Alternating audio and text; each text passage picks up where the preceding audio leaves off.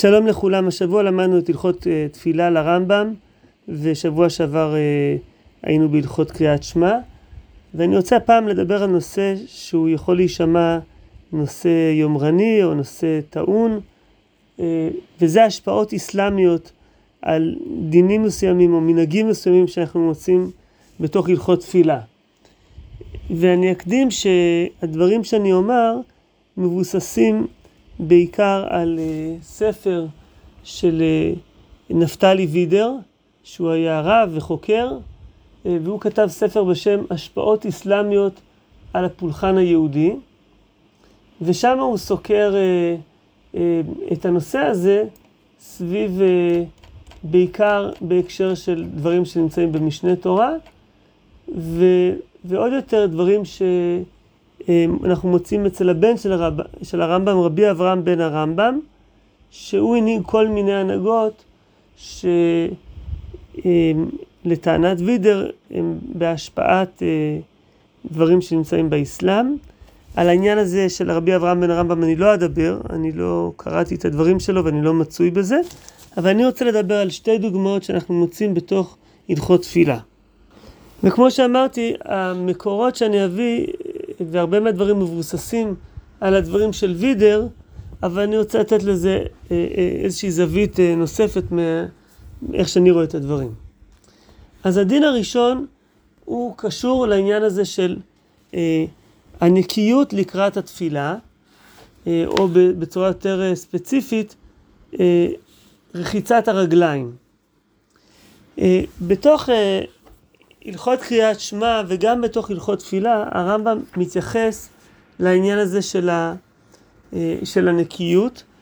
אה, בפרק ג' בהלכות קריאת שמע הרמב"ם כותב, הקורא קריאת שמע רוחץ ידיו במים קודם שיקרא.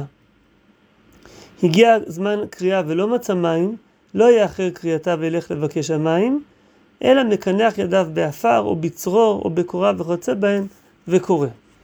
זה הדין שמופיע ביחס לקריאת שמע, ובהלכות תפילה, פרק רביעי, כותב הרמב"ם, חמישה דברים מעכבים את התפילה, אף על פי שהגיע הזמנה.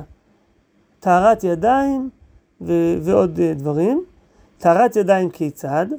רוחץ ידיו במים עד הפרק ואחר כך יתפלל אה, ו- וכולי. ואז בהמשך הוא אומר מה קורה כש... שאין לפניו מים במקום סמוך, אה, אם זה רחוק, היה בינו ובין המים יותר מכאן, כלומר יותר מאשר אה, הילוך של ארבעת אה, מילים, מקנח ידיו בצרור או באפר או בקורה ומתפלל. כלומר, דין שאנחנו ראינו גם לגבי קריאת שמע, נמצא גם כן בתפילה, כלומר יש דין שצריך לרחוץ את הידיים לפני קריאת שמע וגם לפני תפילה, ואם אין מים מצויים, אז אדם יכול לנקות את ידיו לקנח אותם בצרור או באפר או בקורה ולהתפלל. אמ, בהמשך אבל כותב הרמב"ם בהלכה ג' כך: במה דברים אמורים, אני קורא מאמצע הלכה ג', במה דברים אמורים שאינו מתאר לתפילה אל, אלא ידיו בלבד, בשאר תפילות חוץ מתפילת שחרית. אבל בשחרית רוחץ פניו, ידיו ורגליו, ואחר כך יתפלל. ואם הרחוק מן המים, מקנח ידיו בלבד ומתפלל. כלומר, אה, בתפילת שחרית, מלבד רחיצת הרגליים, הידיים, סליחה, צריך גם כן לרחוץ פניו, ידיו ורגליו. וכבר על, ה, על הדין הזה מאיר הראב"ד, אמר אברהם, לא ידעתי רגליו למה. כלומר, הרייבד אה, תמה, מה, מה פתאום צריך אה, לרחוץ את הרגליים. אז באמת מפרשי הרמב"ם גם כן תהו בשאלה הזאת, מה המקור לכך שצריך ללחוץ את הרגליים. הכסף משנה כותב, נראה מדברי מגדל עוז, דאשתמיתא למרן הרייבד, הדתניא בפרק במה טומנים, במסכת שבת, שם כתוב בדף נ עמוד ב', רוחץ אדם פניו, ידיו ורגליו בכל יום שנאמר, כל פעל השם למענהו, דהיינו לתפילת שחרית. ככה כותב כסף משנה שככה משמע מהמגדל עוז, שהוא אומר שהרייבד אה, נשמט ממנו המקור הזה. וממשיך הכסף משנה, ולי נראה דלא, דלא השתמיתי היי ברייתא להרייבד ז"ל, אלא שהוא ז"ל מפרש דלא לעניין תפילה התניעה ברייתא, אלא לעניין אם מותר לרחוץ פניו אה, ורגליו כדי לייפות את עצמו וכדפירוש רש"י. באמת אם מסתכלים שם בהקשר של הסוגיה, באמת זה נראה שזה אה, עניין של אה, אה, טיפוח הגוף, ולא קשור באמת אה, לעניין של תפילה. אה, הרב רבינוביץ' ביד פשוטה מציין לגרסה שנמצאת אה, בכתב יד מינכן של הבבלי, ושם כתוב, רוחץ בהם פניו, ידיו ורגליו, שנאמר, ייכון לקראת אלוהיך ישראל. ואם עשה כן, עליו הכתוב אומר, בשביל קונהו, משום שנאמר, כל פעל השם למענהו. אז, אז נזכר שם באמת הפסוק, הפסוק, ייכון לקראת אלוהיך ישראל, אבל הגרסה שם נראית מאוד מוזרה. אם שמתם לב איך שקראתי את הגרסה שם, היא נראית מאוד מוזרה, היא נראית משובשת. ובאמת זו גרסה יחידאית, ובשאר כתבי היד לא נזכר העניין הזה. אז לכן אה, קשה לומר שזה המקור של הרמב"ם.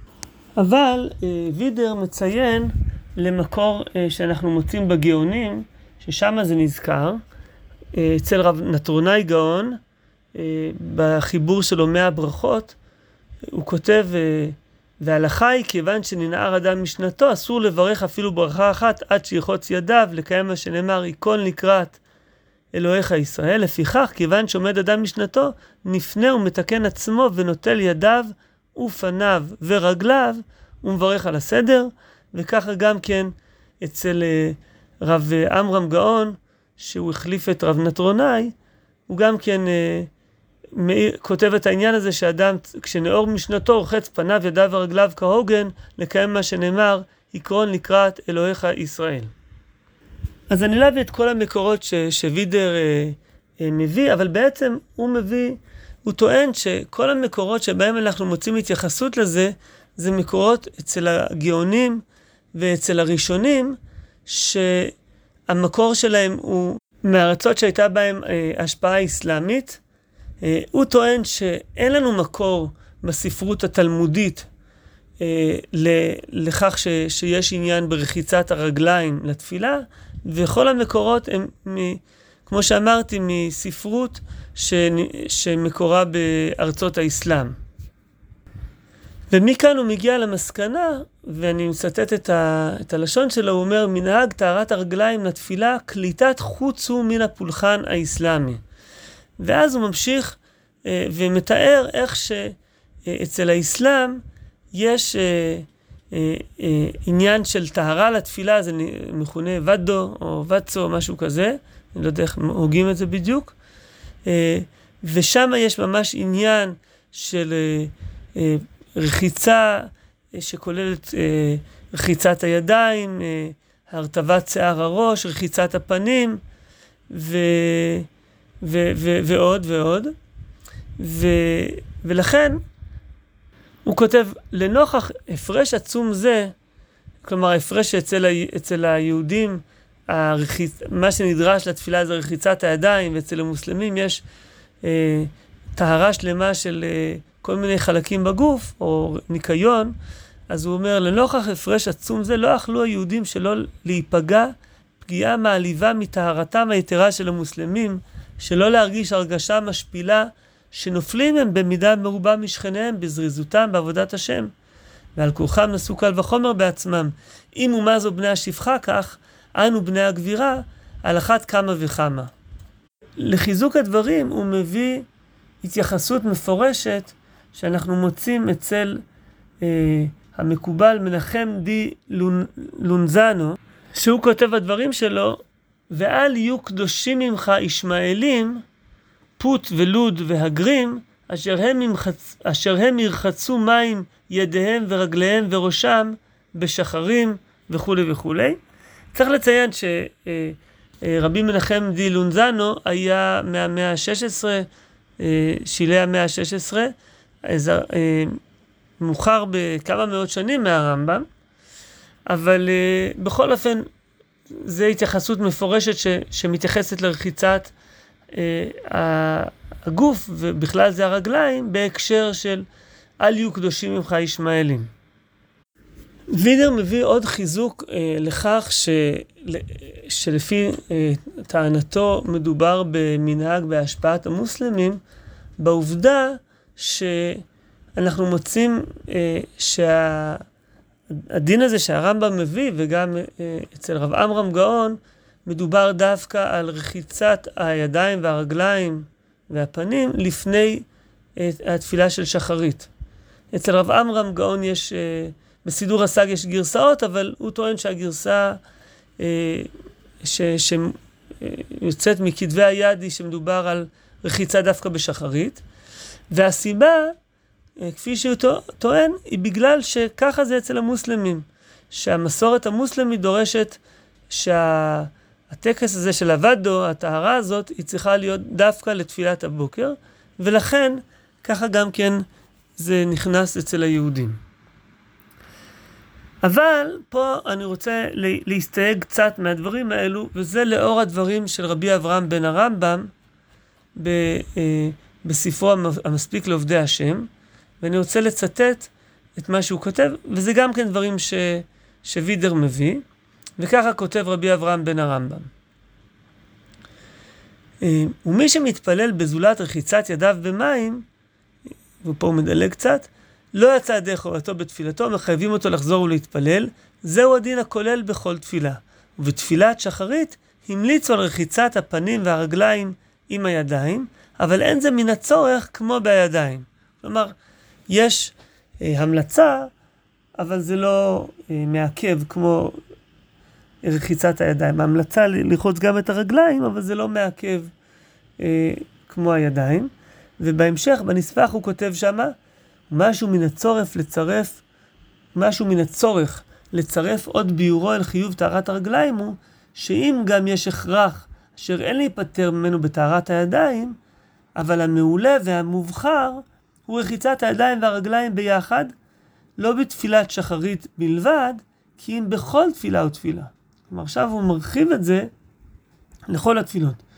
כי התפילות כנגד התמידים תקנון, מפני שהתפילות עומדות במקום הקורבן, והתורה אמרה, ועשית כיור נחושת וגומר, ורחצו וגומר, בבואם וגומר, או בגשתם למזבח, ורחצו מים ולא ימותו. מן הצורך הוא שישתדל בכל תפילה ותפילה ברחיצת ידיים ורגליים, ולא יחדל מלעשותה בלי הכרח, כי אם נסתייע במאמר דוד רחץ בניקיון כפיי, נסתייע גם בדברי הכתוב ורחצו וגומר, כי יש בזה דמיון לעבודת בית המקדש. מהדברים אשר בהם היו מזדרזים מאוד, שאמרו מה שאמרו ז"ל, זה הכלל היה במקדש, כל המסך רגליו טעון טבילה, וכל המטיל, המטיל מים טעון קידוש ידיים ורגליים.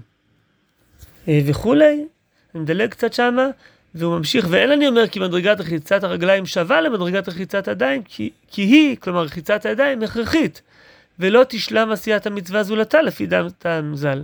אבל רחיצת רגליים היא רק חיוב אשר אין לחדול מלעשותו בלי הכרח. כבר המליצו בפירוש על רחיצת רגליים ורחיצת הפנים בתפילת שחרית. כלומר, רבי אברהם בן הרמב"ם, בעצם מצד אחד הוא יוצר הבחנה ברורה בין רחיצת ידיים שהיא מעכבת, לבין רחיצת הרגליים שלא מעכבת, ומצד שני הוא גם אה, מרחיב את הרחיצת הרגליים לא רק לתפילת שחרית, כמו שנזכר ברמב"ם, אלא לכל תפילה. והסיבה שהוא, שהוא עושה את זה, הוא אומר, התפילות הן כנגד הקורבנות. ואנחנו יודעים שבהקשר של עבודת המקדש, יש לנו את הכיור, אה, כיור הנחושת, ש, ששם התורה אומרת, עשו אהרון ובניו ממנו את ידיהם ואת רגליהם. אז שם מדובר, ובהמשך ורחצו ידיהם ורגליהם, ולא ימותו וכולי. אז הנה יש לנו מקור לרחיצת הרגליים בהקשר של קורבנות, ולכן אה, יש לנו עניין בכל תפילה אה, לרחוץ ידיים ורגליים. אז וידר מביא את הדברים האלו, אה, והוא טוען שבעצם הדברים האלו שרבי אברהם בן הרמב"ם אה, מביא, זה סוג של נימוק להצדיק את המנהג הקיים ש, שהוא הגיע בהשפעה מוסלמית, ורבי אברהם בן הרמב"ם רק רוצה לתת לו איזה מין הצדקה אה, ואיזשהו חיזוק, ולהגיד שאין בזה בעיה של חוקות הגויים, כי אפשר למצוא לזה איזושהי אסמכתה. אז זו הטענה של נפתלי וידר, ואני רוצה להציג את הדברים אולי באיזשהו ניואנס אה, טיפה שונה. וקודם כל אני אקדים שבעצם המקור הזה של הכיור, אני חושב שהוא יכול להסביר למה דווקא בשחרית. כי אנחנו יודעים שהרחיצה, אה, רחיצת ידיים ורגליים, זה משהו שהכוהנים היו עושים אה, בבוקר. כל בוקר היו צריכים לקדש ידיים ורגליים. ובעיקרון הקידוש ידיים ורגליים של הבוקר הוא תפס לכל היום. זה נכון שכהן שהטיל מים היה צריך קידוש ידיים ורגליים פעם נוספת, אבל באופן בסיסי הקידוש ידיים ורגליים של הבוקר הוא היה לכל היום. ו, ואנחנו גם יודעים שאם אדם אה, קידש ידיו ורגליו יום לפני, גם אם הוא היה ער כל הלילה, בבוקר הוא צריך עוד פעם לקדש ידיו ורגליו. זה גם אחד מההסברים לזה שאנחנו נוטלים ידיים אה, בבוקר. כמו הכהנים, זה משהו שהרשב"א אומר אותו. בכל אופן, לענייננו, אז, אז אה, קודם כל אנחנו אפשר, מהמקור שרבי אברהם בן הרמב"ם מביא, אפשר גם להביא את ההסבר למה זה דווקא דין של שחרית. ופה אני רוצה אה, להוסיף ו, ורק להגיד שאני חושב שבהחלט אה, אי אפשר להתעלם מה, מהעובדה שבאמת יש פה אה, מנהג או דין שנזכר אה, בספרות הרבנית שבארצות האסלאם, והזיקה ש, ש, ש, ש, שווידר יוצר בין המנהג שמופיע אצל האסלאם, בין הוואדו הזה, לבין מה, ש, מה שמופיע אצל הגאונים ואצל הראשונים, אה, בהחלט נראה שיש פה קשר וזיקה. אבל השאלה היא מה מהות הזיקה הזאת. האם יש פה באמת משהו שהוא פשוט אה, אומץ מתוך האסלאם, או שמא אולי גם, השאלה מאיפה זה הגיע לאסלאם. אולי האסלאם הושפע פה מה, מהיהדות, מהדין של רחיצת ידיים, קידוש ידיים ורגליים שנמצא בתורה. אולי אצל שניהם זה הגיע מגם סיבות אה, אה, נוספות. אה, ארצות אה, חמות, אנשים הלכו יחפים, ממילא רחיצת הידיים זה המשהו שבשגרה. אולי בארצות אה, באירופה זה לא היה ככה, אני לא יודע בדיוק את כל הריאליה, אבל אני חושב שבהחלט אפשר לדבר פה על משהו יותר מורכב, לא רק אימוץ משהו שקיים אצל האסלאם, אלא אולי יש פה איזשהו יחסי גומלין יותר מורכבים. אה, מצד שני, אבל אני חושב שבהחלט אה, הזיקה, אה, אי אפשר להתכחש אליה. אז עד כאן דוגמה ראשונה של, דין שנמצא ברמב"ם והזיקה למה שנהג אצל האסלאם. אני עכשיו רוצה להביא עוד דוגמה אחת, ששם אפשר למצוא ממש התייחסות מפורשת לקשר בין המנהג שהרמב"ם מזכיר לבין מה שנוהג אצל uh, האסלאם, וזה הדין של uh, רחיצת בעלי קרעים לפני התפילה. הרמב"ם ב, בסוף הלכות קריאת שמע, בהלכה האחרונה, פרק ד', הלכה ז', הלכה ח', כותב ככה: כל הטמאים חייבים בקריאת שמע ומברכים לפניה ולאחריה ואין בטומאתן, אף על פי שאפשר להן לעלות מטומאתן בו ביום, כגון הנוגעים בשרץ או בנידה וזבה ומשכבן וכיוצא בהן. ועזרא ובית, ובית דינו תיקנו שלא יקרא בעל קרי לבדו מן שאר הטמאים עד שיטבול. כלומר, תקנת עזרא שבעל קרי ספציפית, דווקא בעל קרי, לא יקרא קריאת שמע לפני שהוא יטבול. ולא פשטה תקנה זו בכל ישראל, ולא היה כוח לרוב הציבור לעמוד בה, לפיכך בטלה. וכבר נהגו כל ישראל לקרות בתורה ולקרות קריאת שמע ואין בעלי קראין, לפי שאין דברי תורה מקבלין טומאה, אלא עומדין בטהרתן לעולם. ככה כותב הרמב"ם בהלכות קריאת שמע. בהלכות תפילה, הרמב"ם חוזר ומזכיר את העניין הזה, בפרק רביעי, הלכה ד', הלכה מיד אחרי ההלכה שעוסקת ברחיצת הידיים והרגליים. והפנים, אומר הרמב"ם, כל הטמאים רוחצים ידיהם בלבד כטהורים ומתפללים. אף על פי שאפשר להם לטבול ולעלות מטומאתן, אין הטבילה מעכבת. וכבר ביארנו שעזרא תיקן שלא יקרא בעל קרי בלבד דברי תורה עד שיטבול. ובית דין שעמדו אחרי כן, התקינו אף לתפילה, שלא יתפלל בעל קרי בלבד עד שיטבול. ולא מפני טובה וטהרה נגעו בה, אלא כדי שלא יהיו תלמידי חכמים מצויים אצל נשותיהם כתרנגולים, ומפני זה תיקנו טבילה לבעל קרי לבדו, והוציאו מכלל הטמאים. כלומר הרמב"ם פה קצת מרחיב, קודם כל הוא מוסיף שאחרי התקנה של עזרא הייתה הרחבה נוספת, בית דין שעמדו אחרי כן הרחיבו את התקנה הזאת גם כן לתפילה, והוא גם כן מסביר, מביא את הנימוק לעניין הזה, שזה כדי שלא יהיו תלמידי חכמים מצויים אצל נשותיהם כתרנגולים.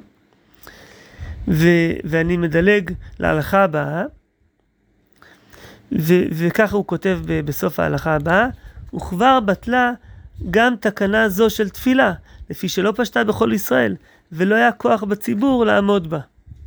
אז גם פה בעצם הוא חוזר על הדברים שהוא אמר בהלכות קריאת שמע, שיש תקנה, אבל התקנה הזאת לא פשטה בכל ישראל, ולא היה כוח בציבור לעמוד בה, זה הדין הזה שמופיע, שגזירה שאין הציבור יכול לעמוד בה, אז היא לא, אה, היא לא אה, מחייבת, היא לא נשארת בתוקף.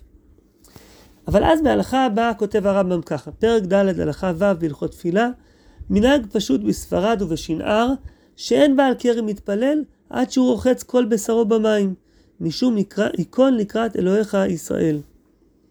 במה דברים אומרים? בבריא או חולה שבעל, אבל חולה שראה קרי לאונסו פטור מן הרחיצה, ואין בזה מנהג. וכולי.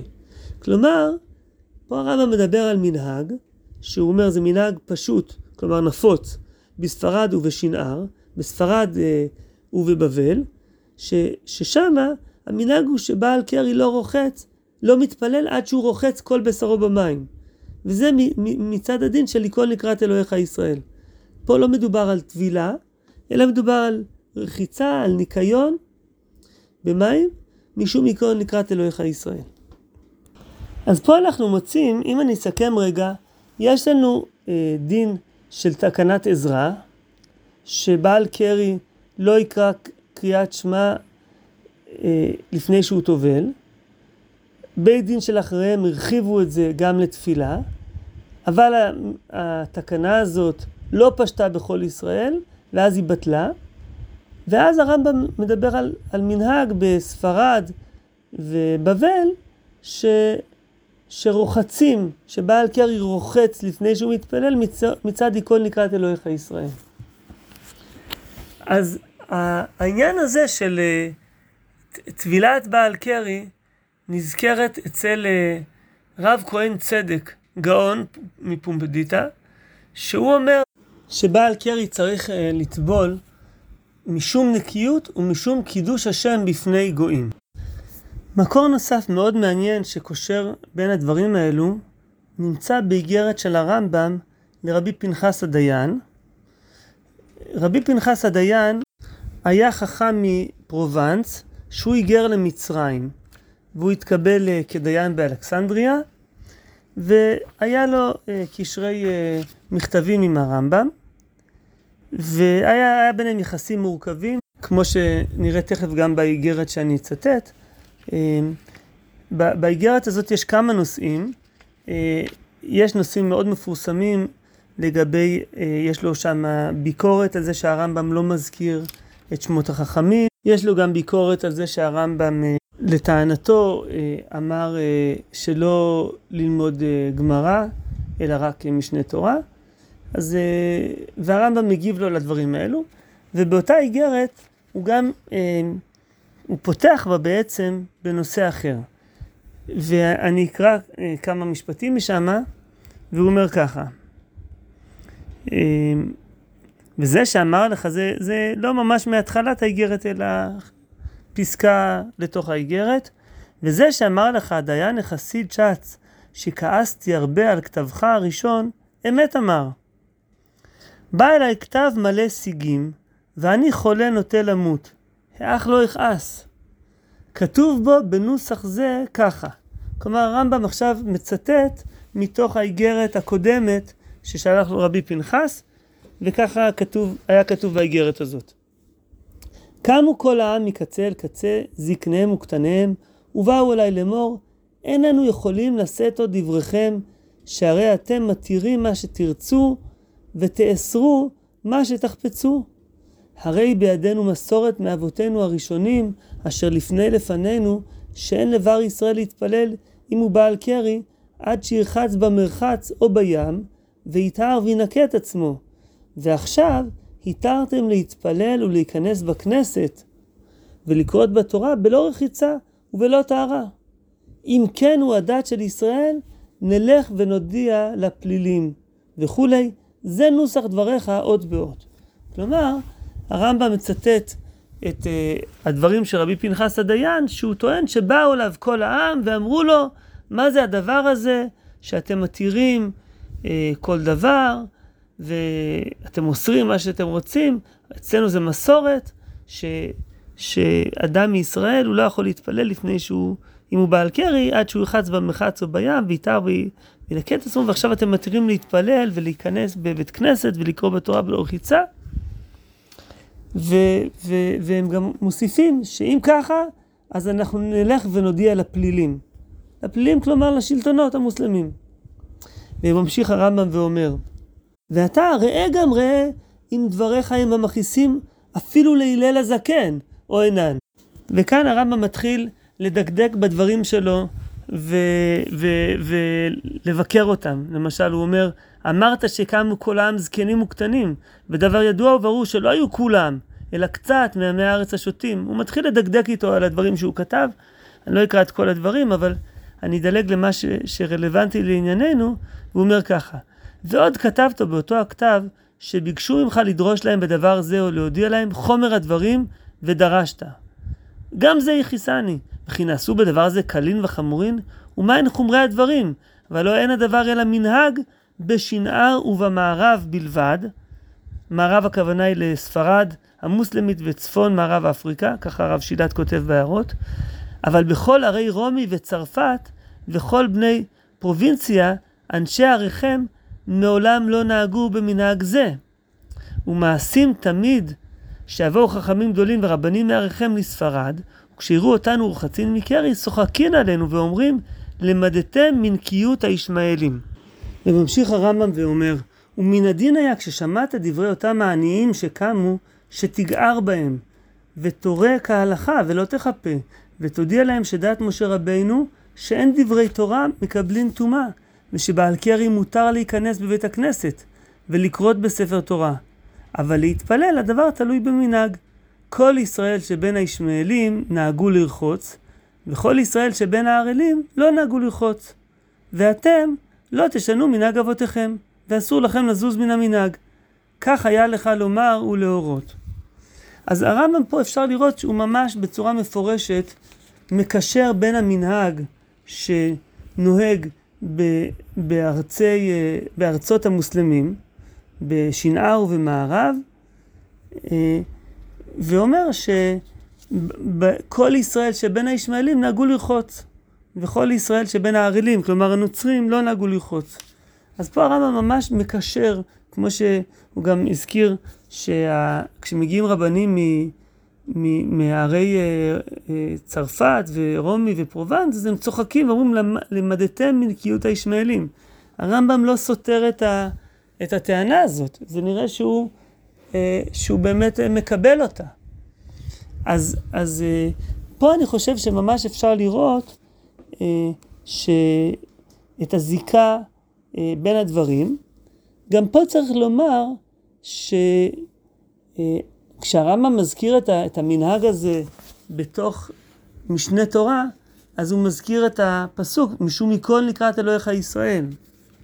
כלומר, גם כאן הרמב"ם מתאים את המנהג הזה אה, בפסוק, ו, וגם פה אפשר לבוא ולהגיד, יכול להיות שיש פה איזשהו, גם כאן, אה, איזשהם יחסי גומלין מסוימים. כלומר, מצד אחד, יש איזשהו עניין של נקיות לפני התפילה, היא כל נקראת אלוהיך ישראל, אה, אבל היישום של זה בהקשר של בעל קרי שהוא צריך לרחוץ את עצמו, זה, אה, זה בעצם נלקח אה, מהמנהג שנהג בארצות האסלאם אצל המוסלמים, ומשם זה התגלגל גם כן ליהודים, אבל גם פה צריך לזכור שבעצם יש לנו גם את מנהג, את תקנת עזרא. אז אמנם תקנת עזרא הייתה מסיבות אחרות, אבל עוד פעם אפשר לראות את הדינמיקה הזאת, שאיזושהי הנהגה מסוימת, לפעמים היא עוברת ממקום למקום, לפעמים הסיבות קצת משתנות, אולי הדגשים קצת משתנים,